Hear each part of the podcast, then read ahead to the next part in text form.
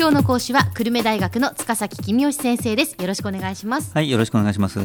えー、先生この度世界で一番優しくて役立つ経済の教科書という本を出版なさいました、ええ、この本のエッセンスをシリーズで教えていただけるということですが、はい、今日はどういうお話でしょうか？はい今日はインフレとデフレについてお話します。はい。総務省統計局が発表している消費者物価指数という統計があります、うん何千人かの家計簿を見て買われているもののリストを作って毎月毎月そのリストと同じものを買うとしていくらかかるだろうということを計算してそれがどう変化するかを見る統計なんですね、はい、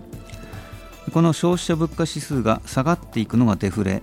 上がっていくのがインフレです、うんでまあ、原因は様々ですけれども一番主なのは景気が悪いとデフレ景気がいいとインフレになりやすいということですね。はい。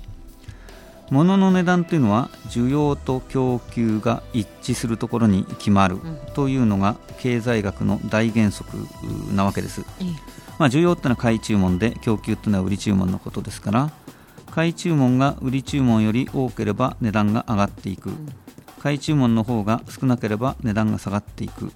まあ、買い注文と売り注文が同じ数なら値段が変わらないって、まあ、そういうことですね。ですね。えー、不景気で物が売れないっていうのは売りたい人が買いたい人よりも多いってことなので、ええ、そういう時にはお店が値引き合戦をしますので値段が下がってきますよね。うんまあ、売れ残っちゃうよりはちょっと値引きをしてライバルのお店からお客を奪って、えー、とにかく売ってしまおうっていうふうに考えるわけですけども自分がそうやって値引きをするときっていうのはライバルも同じことを考えて値引きをしますから、結局どんどん値段が下がっていっちゃうってことですね、はい、えそれから不景気で失業者がいっぱいいるときっていうのは労働力の値段である賃金も下がっていきますから、まあ、企業にとっては人件費というコストが下がって、まあ、値下げしても大丈夫かなっていう気持ちにもなっていくっていうこと、まあ、これも大事ですね。もうでも物の値段が下がっているんだったら給料が下がってもそのそれほど困らないのかなという気がしますけれどもそうじゃないんですよね。あの我々の生活考えるとそうなんですけども、うん、あの物の値段が下がってる時って待ってればもっと安くなるから今は買わないよっていう人増えますよね、うん、そうするとお店からするとますます物が売れなくなって景気が悪くなっちゃうっていうことがあるわけです。でそうなるとますます物価が下がっちゃうというとこれ悪循環になっちゃいますよね。はいデフレスパイラルっていう言葉聞いたことあるかもしれませんけども、これがそういう悪循環のことでありまして、まあ、あの単純に物が安く買えたって喜んでるうちに日本経済全体として、えー、景気がどんどん悪くなっちゃってっていうそういうことが起きるのが、まあ、デフレですね。私たちはね物価が下がったら嬉しいって単純に思いますけど、ええ、でもそれによって景気が悪くなるんだったらそれはやっぱ困ったことですね。そうですね。その通りですね。でちょっとあの注意してほしいのは、ええ、景気が悪いことをデフレって呼ぶ人がいるんですね。はいで景気が悪いのは不況ですから、まあ、似たようなものといえば似たようなものなんですが、うん、あの厳密には違うので、えー、注意してください、はい、時々問題が起こります。例えば安倍総理がデフレを止めますという宣言をしたときにおこれで景気が良くなるのかってやれやれって言ってた人多かったんですけども、うん、いざデフレが止まってインフレになるとえー、物価が上がって生活苦しくなったじゃんと言って文句を言ってる人がいますけども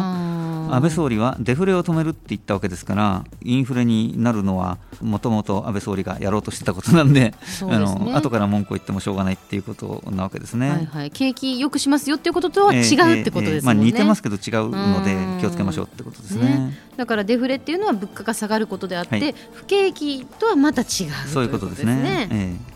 さて、えー、反対に景気がいいときは企業は強気になって値上げをしますから値段が上がってきます、はい、また人手不足になって賃金が上がってきますから企業はその賃金コストが上がった分を売値に転嫁しようとしますから物の値段がどんどん上がっていくと、はい、でえー、まあ、さっきと反対のことがずっと起きるわけで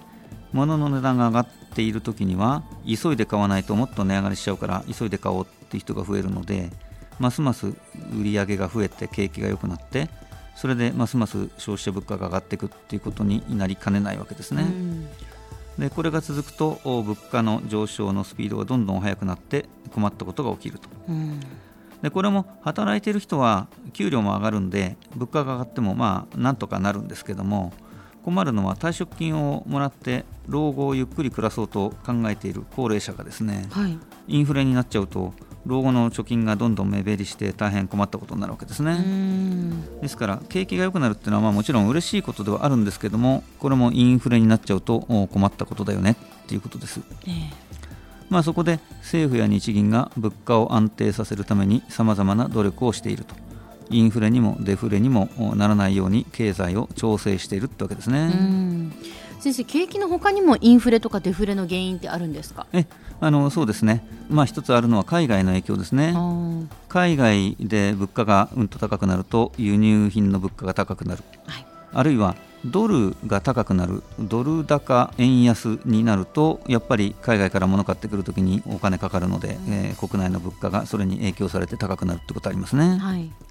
まあ、あの海外の市場で原油価格が値上がりしたり値下がりしたりすると日本国内のガソリンの値段が上がったり下がったりするということよくありますよね、うん、まあ、そそういうことがもっと幅広く起きることがあるということです、ええ、もう一つですね世の中に出回っているお金の量が多いとインフレになるし少ないとデフレになるっていう力が働く場合があります。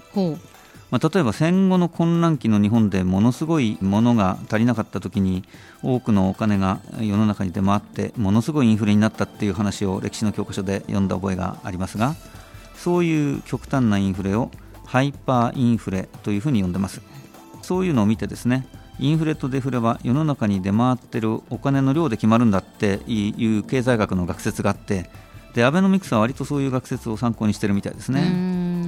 まあ、ただ、私が見る限り、そういうことって戦後の例外的な時期には起きますけど、そうじゃないときはあんまり起きてないようにも思いますけどね。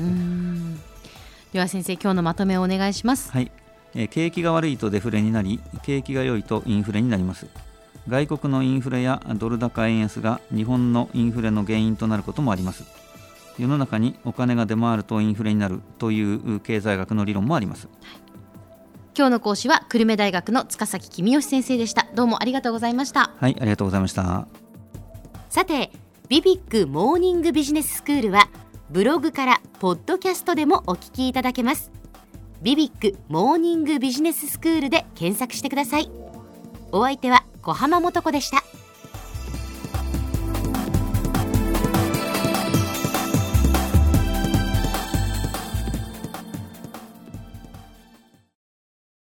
ゾクゾクグイグイメラメラつながる。ゾワゾワ。ハラハラ。メキメキ。つながる。ズキズキ。モワモワ。ホカホカつながる。キリキリ。ザワザワキュンキュン。ガンガン。ワクワク。ウズウズドキドキ。ルンルン。バクバク。九州人のいろんな気持ちつなげます。九州から輝こう。キラキラつながる。 QTnet